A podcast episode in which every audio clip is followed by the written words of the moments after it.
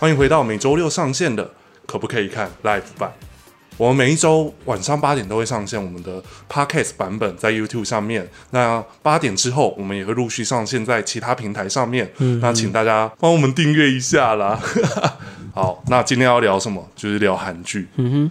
我相信现在很多人会蛮常看 OTT 平台，有很多戏剧有推荐。嗯，你要看什么戏？好像在首页上都会有那个排行榜，是不是？对，看 Netflix 就是这样子。对，可是你知道吗？看戏很耗费时间。嗯，看电影你花两个小时是还好就可以了。可是看影剧哦，可能少则六集，多则十二集，甚至有些上百集都有。对，像我就觉得大陆剧都要个五六十集以上，我有时候就觉得，嗯，可能。时间不够，好，先这样就好了，就退了。好，那这边呢，可不可以看的最主要的宗旨就是，我们帮大家踩雷，哪些戏可以看，哪些戏不能看，不推荐看啊、呃。我个人不推荐看，对，我个人不推荐看，所以我们讲的内容都很主观，甚至其实很单薄。嗯，这些内容有绝对带有个人立场跟看法，绝对。学莫看是不是？啊，没有啦，怎么会呢？只是参考借鉴一下而已。好。等一下我们会分享，因为今天的主题是韩剧嘛。嗯，那韩剧的内容，子红刚好比较少看，那我就直接来推荐我自己的口袋名单，有哪一些戏剧是我觉得可以花一点时间来看，它其实看完会很满足的戏。那刚才有讲到为什么会选这个主题，就是我本身其实应该说有很多戏剧都蛮值得看的，但是我真的发现我好像看完的戏剧比较多的是韩剧，尤其我觉得韩剧有一点很特别的是。也不是只有韩剧很特别这样子，是蛮多戏剧它都会在片尾留下一个钩子，让你一定要上钩继续看下去。哦，我懂，伏笔的概念呢。韩剧的破口超强，嗯，每次都会让我想说，干，我还要等下礼拜。我好像可以理解啊，因为虽然我没有看很多韩剧，但确实我以前看的韩剧，像之前有一部叫。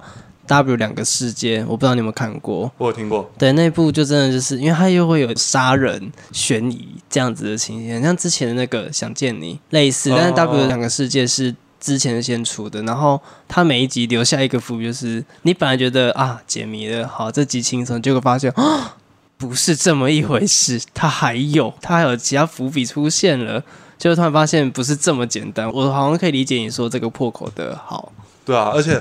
韩剧的破口啊，你在片尾的破口到下一集的开头是两回事、嗯、哦。对，我觉得超过分。是不是韩剧都很爱在开头是不是做一个很像谢子的概念呢、啊？还是每一部都会这样子、呃？每一部都会，可是是他在片尾就会先把下一集的开头演出来，嗯，然后他会留下最重的伏笔，就是悬念那样子。可是其实到下一集，他会他的剪辑方式跟演出方式又会改变，哦、或者说哦。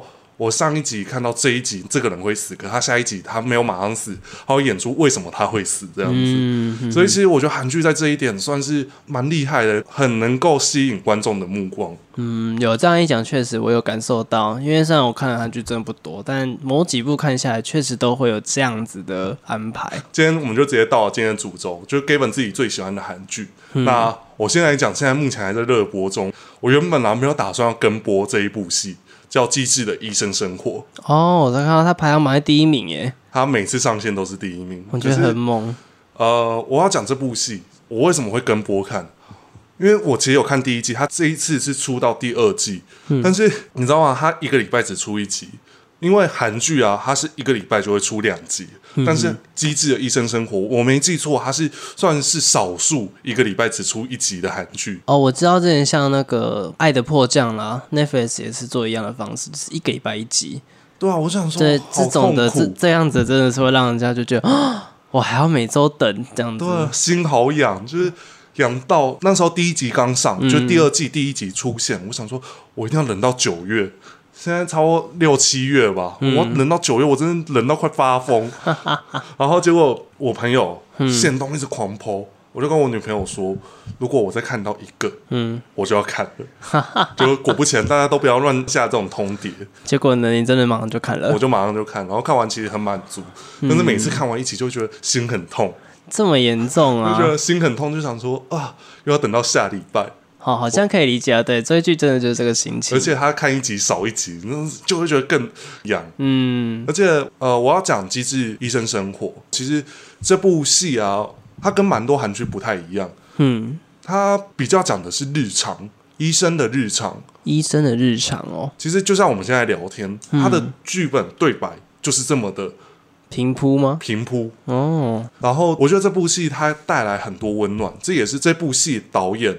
他拍的每一部作品，他强调的一个重点，他希望带给人的是温暖的剧情，而不是就是对立啊，还是等等的。哦，就让你知道，其实世界上还是很美好，但是他会用很现实的层面来演出这个他们想强调的议题。哦，你这个题材好像跟之前某部日剧，我不知道你们听过，叫《善良医生》啊，对，然后台湾好像在我来日本来上映，叫《天才儿科医》。嗯，对，他就是也是讲这样的题材，然后医生本人是一个自闭症患者，嗯、可是他其实是一个很高明的医生，对，就是以这样的故事做开端了。然后就像你讲的，他就是也会用日常医生遇到的生活，然后来给你知道说，其实这个世界是温暖。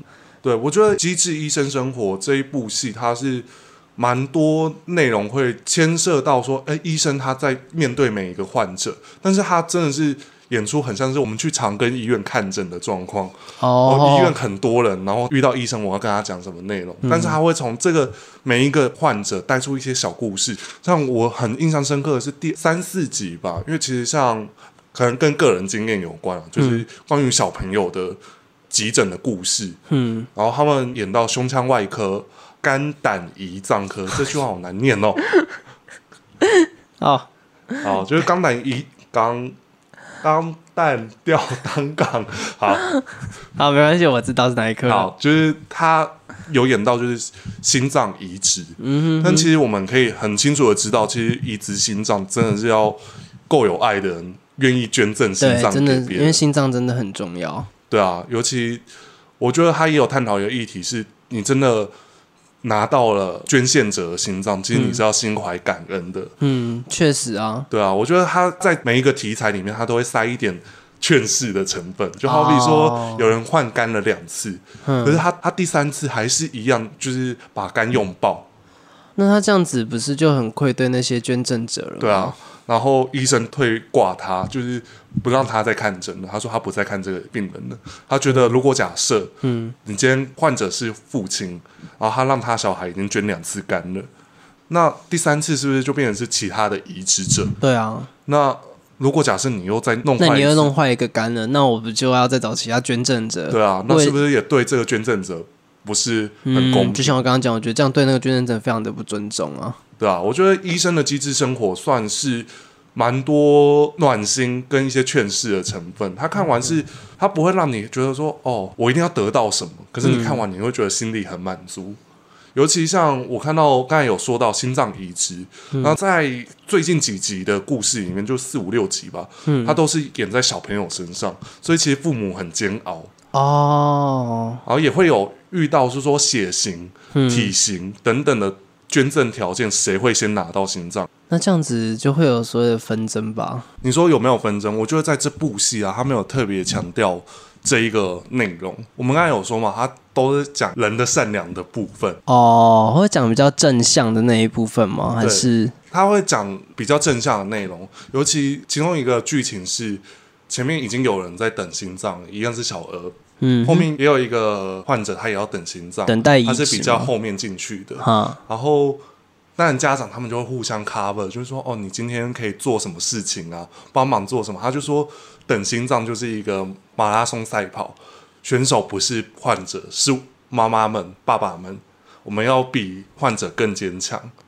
这样的意思哦，等于前面有一个类似像学姐的角色在开导，后面才进去的患者的家长。嗯，可是呢，剧情就真的是很纠结啦。当然，就是你可以看得到前面这个去教导的，我们就称呼她学姐。嗯，学姐真的是很用心的，用自己的关怀去照顾了这个新手妈妈。嗯嗯，第一次遇到这种事情嘛，病患的家属这样。对，因为毕竟他们的主治医生算是。比较会讲难听话，讲话很直接，讲话很直接。可是他算是很有医德的人。哦，那这个医生他也会在剧情里面开始有一些转变。嗯，他会从比较说话直接，不给完全的保证，他会变成是保护患者，让患者听到想听的话，他也尽力去做到。哦，所以这是你这有点是不是会有点成长的性质在里面？对啊，看这个医生的心理的成长过程吧。对啊，而且他就是在这样的过程里面，你会慢慢的被疗愈。哦，我好像可以懂了，感觉这好像也会骗我很多眼泪的感觉耶，很能够骗眼泪，因为其实刚好遇到小娥的内容议题啊，刚好自己有发生一些事情跟这个有相关，所以其实那时候我在看这一段，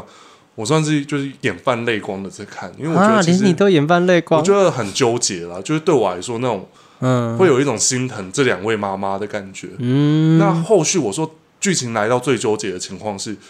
第一个等到心脏移植的是后面进来的妈妈，嗯，就是他的小朋友等到心脏，可是前面教导的这个学姐，她的小朋友已经等了半年甚至快一年都没有都没有等到，可是她就是她的学妹，居然是先得到了，先得到，她心里很痛啊，可是她只能笑着说恭喜，嗯，可是其实她背后她很伤心，要符合条件我才能接受这个器官，这样子吗？对啊，就哦，就讲比较直接一点，是你是天选的人。就哦、天选之人呐、啊，对啊，那当下看到哦，他们等到心脏，你自己会被剧情牵动说，说哦，很为他开心，会很开心。可是真的，你当下马上瞬间会想到，那没得到的呢？对，对那个妈妈怎么办？那个心情会跟着一起低落，对不对？对，而且他是嘴巴抖到快没办法讲话哦。好揪心的一部剧，我觉得我会看到，我会需要一包卫生在旁边。然后主治医生他就刚好有一天就是稍微放松，跟其他的、嗯、他的学弟出去看，就是想说哦，外面的星空很漂亮。他准备要走到外面，他就跟他学弟说：“我们在这边等一下。”我们看到那个妈妈坐在地上痛哭。哦，然后我有说嘛，这医生他是比较直接。比较会说不好听的话，那、嗯、是比较冷漠无情这样子吗？他也不算是，他只是把他的热情都藏得很后面哦。他只把他的热情是给他自己的朋友，很内敛呢。对，他对于患者，他比较不会有我一定要，就是我没有，我不要交心，我只要跟你，对对对对，我只要做好我的责任就好了。后面他的学弟就问他说：“哎，我们的恩师就是患者，嗯，他能等到心脏吧？”这位主治医生他从来不，不给保证的，不给保证。他说他一定会。嗯、哇，转变成这样子啊！对，你这当下看完这段真的是好感动，我自己觉得啊，嗯、就是自己现在想起来会有点想哭之类的。哇塞，连你都看到这样子，那我看的话可能就会蛮严重的哦。对，那这一部戏在这一个机制系列，它其实有推出牢狱生活，嗯，然后再来就是它在机制系列之前，它叫请回答系列，有一九九四、一九九七、一九八八，嗯，各自代表韩国的比较精华的一些重要的年代，嗯，我觉得他的故事他都不是说像可能我们看文森佐。他就是一定有一个很主轴的剧情，嗯，就是在那个男主角身上。对，那我刚才提的这几部戏，它都是各自的生活故事拼凑成一个完整的剧情。哦，明白。他没有所谓的主角。嗯，你现在看哪一个人，他就是那一个故事的主角。虽然看完就是一种哦，其实你没看完，你也不会觉得怎么样。可是你看完，你会觉得也是一种满足。但是我觉得蛮多人喜欢快节奏的戏，就会没办法接受。这样子的节奏哦，我懂意思了，会比较慢一些，会不像不喜欢这样子的节奏啦。对啊，所以其实我觉得《机智生活》系列真的是看人，嗯。但我自己是会蛮推的，因为喜欢的人就真的会像我这样子的喜欢。我懂意思了，但看来我应该也蛮喜欢这种戏的，因为这样子的戏嘛，我觉得我应该会蛮合我口味的。那另外一个我推荐的戏，这是我最近才看完，但它出来很久了，它叫《没关系是爱情》啊，也有都有听过了。嗯，那他的主角是赵寅成啊，赵寅成很帅，他真的很帅。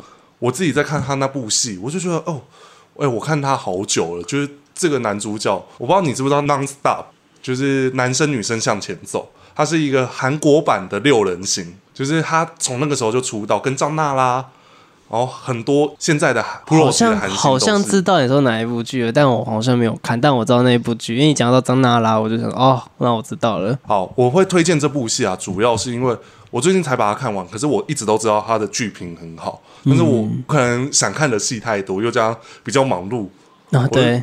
我是直到最近电视重播哦，你才跟着电视，我就跟着电视看，看到 Netflix 也有上，那我就把它看完，直接追完这样。对，我觉得他这部戏比较特别的议题是他在探讨精神疾病。嗯，那好比说我们常见的可能精神分裂，嗯，但是精神分裂它其实有很多种原因构成。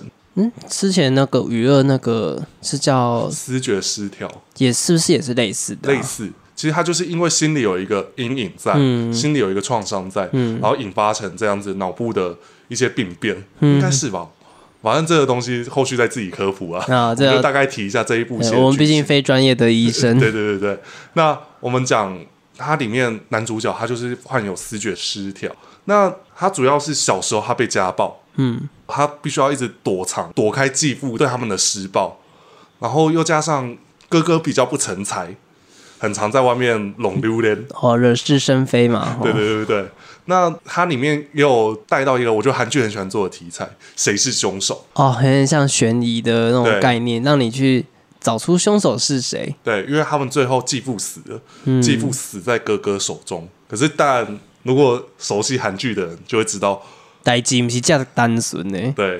所以他就会有一些铺陈，嗯，那你可能看到中间会觉得是男主角吗？还是是哥哥？哦，因为哥哥也会有精神疾病。我懂，我懂，就会开始给予很多线索跟伏笔，让你猜测凶手是谁。可是你会让你猜不透究竟是谁。然后另外一个，他也有提到一件事情：普遍患有精神疾病的人不一定有所谓的病识感。哦，不知道自己有这个问题啊。对，所以男主角他其实就是我们说的他有思觉失调，他一直幻想出一个人是他的朋友。嗯，但是别人都看不到这个朋友，但是这个朋友是他小时候的投射，然后这个人发生的任何事情都是男主角曾经发生的，那就真的是人创伤症候群的感觉。对，但是男主角完全没有意识到这件事情，他就一直以为那真的是他朋友。对，哇，这样子真的比较严重哎。然后甚至他会因为可能他幻想出来的这个人、嗯、这个角色发生危险了，他会跟着有危险，好比说他出车祸，事实上是他。可能会跟着一起出车祸，对，所以其实他的剧情算是很揪心，然后尤其我觉得他在爱情的成分，他算处理的很好。因为其实我自己觉得，我发现我看韩剧，我没有很 care 说男女主角的关系是什么。哦，你不 care 他们的爱情怎么样？对对对对，我反而就很希望是聚焦在他们本身要写的议题。我很害怕是说有些韩剧说，哦，我现在要讲这个议题。可是其实他只是大概点到，可是都还在演男女。我懂，就是会在主轴在爱情身上，可是你并不是想看这样子。对，我自己是不喜欢。嗯，你不喜欢看只有单纯爱情的剧吗？对，而且我觉得这一部戏，它就是有点像是原谅过去的自己，治愈自己。嗯，所以最后他选择放下这个曾经的自己幻想出来的的朋友，这个朋友。我觉得他的仪式感做得很好，我觉得蛮值得看的啊。哦，啊，有机会来拜读一下好了。那再来，我想再推荐一部戏。我们刚才前面有说韩剧蛮多会有所谓的钩子，嗯，就是蛮一个悬念，一个悬念。哎，但是这部戏呢，它的结尾是突然黑幕，它不会有下集预告，或者说它不会留太多破口给你。好残忍哦，这样子给观众真的会会很揪心哎。就是他蛮揪心的。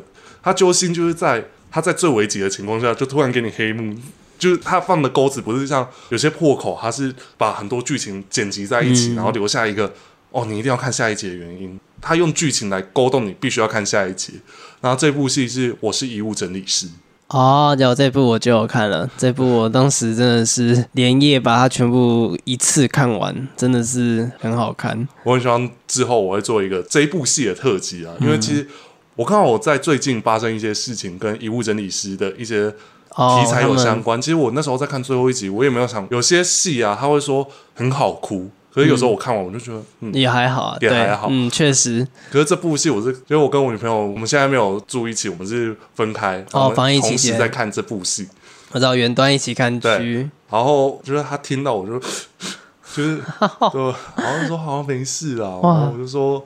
哦，想不到如 Gavin 你竟然也会看到哭成这样，可见就是那个那个情绪有到了，有 get 到你的情绪啊。对，我觉得遗物整理师因为还很新，我就不要讲里面的剧情。可是我觉得他有点像是用一个第三人称的角色来带出这一个故事，然后去好好的告别这一段故事。嗯，主角他去找出线索，帮你。理出这些内容，然后去帮他完成他未完的事情。他每一集其实都有一点走在那种很像解谜的那种感觉，我很喜欢他解谜的过程。我觉得每一步的每一个关键都是那个剧情的重点。对，那比较细部的剧情成分，我们留到之后再一起说啦。那再来就是我最后一个推荐的韩剧，嗯，是一部医疗剧。我觉得啊，它是我看过韩剧最好看的一部。从以前到现在，我没有觉得哪一部戏能超过它。它也是医生题材，嗯，前面有说医生机智生活嘛，对，那里面有一个演员有演过这一部戏，嗯哼，叫《浪漫医生金师傅》。哦，有这部非常多，连我主管都强推到一个地步的韩剧。我必须说这部戏啊，我觉得它配乐也很好听，我真是每次听到这首歌，我都会起鸡皮疙瘩。是配乐，它不是主题曲，不是不是唱歌的就，就不是唱歌的。然后另外一个，我觉得可能很多人看韩剧啊，还是看不管任何戏剧，它会取决在男女主角的颜值。对，但是这部戏的男主角是一个五十岁的大叔，因为他叫金师傅嘛，总不能叫一个很年轻人的演金师傅吧？啊，可是其实我当时，因为我那时候在听这个剧名的时候，我本来真的以为金师傅就是一个可能找像宋仲基啊，或者是。孔刘这样子的，就哎、不是，不是。我觉得《浪漫医生金师傅》这个名字也取得很好，是因为其实这个金师傅啊，他有发生过一些人生历练故事。嗯，然后他从很冲动的人，然后转换成一个很有人生原则的人。那他的原则就是浪漫原则，他有他自己属于大叔的浪漫。是怎么样子的叫属于他大叔的浪漫呢？就好比说，我们刚才有讲到，医生有时候会讲很直接的话。对，那他的浪漫就是来自于说，他用一些让你觉得很尖锐的东西，其实他是有一个。温柔跟浪漫的地方哦，对，我觉得这部戏真的是，你看完一集啊，你会想继续看第二集；你看完第二集，你就会想继续看第三集。而且我听说它是不是有两季啊？它有两季，而且会出到第三季。哇哦！我现在就很期待，因为第一、二季的年轻医生的主角。嗯，是有换过人的，他们就有刻意安排剧情。那我刚才有说《医生机智生活》，其中一位医生有演过第一部的男主角，所以我每次看到他，我都觉得很感动，就不知道为什么，就是金师傅的那个投射，我就想说，有一个既视感这样子吗？真的就是觉得哦，看到他成长这样子，跟那个 就是算不同的世界观了，啊，就会有投射那个印象在。呃，我觉得另外一个地方，如果假设你怕血腥。哦，我知道他很血腥，像是动手术的部分是不是？很写实啊，不算血腥。可是对于有些怕血，直接把它拍出来让你看到，可是很过瘾。这么过瘾哦！我所谓的过瘾，是因为他的每一场手术，他都会有讲到一些专业名称。嗯，那这些名称，其实医生啊，他的工作生活，他其实有点像是向天抢时间，因为他救回这个人。嗯哼哼，尤其我必须说，《浪漫医生金师傅》这部戏啊。发生的医院有够衰，只要任何重大灾难、任何急救事件都在这间医院发生。公车翻车，哪里失火？我怎么觉得好像有点柯南的感觉？只要柯南在的地方就会发生命案。没错，只要金师傅有搭上那班公车，那班公车绝对发生发生事情，是不是？哇！就好比说，哦，有一个公车翻车那一次，嗯，金师傅就刚好在车上，就是一起翻车这样，一起翻车，然后里面还有孕妇。然后等等的，你知道他们也真的是也很厉害，在车上抢救这样子，抢救还是等等的，这个很刺激耶。而且他的成长成分是来自于我刚才有说嘛，男主角其实是一个大叔，嗯，但是他会带领年轻医生，他会用他的那种方式来教导这些医生，这些后生晚辈这样子提携他们吗？我觉得他算提携嘛，他有点像是你要学。我还不一定会教你，但是你看得懂的话，我就教你。好像某个师傅教人助兴之类的哦。某个师傅，你说布袋戏吗？啊，莫昌黎助兴 这样子。我没有要随便教，但是他教他也是看这个人的特质。然后另外一个，这部戏我觉得他可能会拍很长的原因是，这部戏还有一个远瞻计划，他要开一个急救创伤中心，就是他是要做一个把原本的破烂医院，嗯，改造成一个医学中心的终极思想，嗯。因为其实这个金师傅他在年轻的时候，他是一个人家说神之手，就是只要他救的人，没有人会在他刀下离开，肯定会救得回来的概念就对了。对，就是那时候医院也会有一些行销手法嘛，所以他用这样子的方式成立了这个神，嗯、但是这个神不受控制，他就滑铁卢，所以他才到我刚才说的医院，破旧一点的医院呢、啊。对。当然，我就说嘛，因为人生历练，所以有不同的故事发生。我觉得这个东西可以留在你们真的有看这部戏，我们再来细讲这些内容。那我希望，假设真的有做这一个直接讲这一部戏，我就会爆雷把它爆完整。今天就是单纯推荐大家来看这一部戏，这样子听一下有哪些可看点。第一个就是手术画面很惊险、很爽快，因为它的配乐我真的是觉得很强、很赞。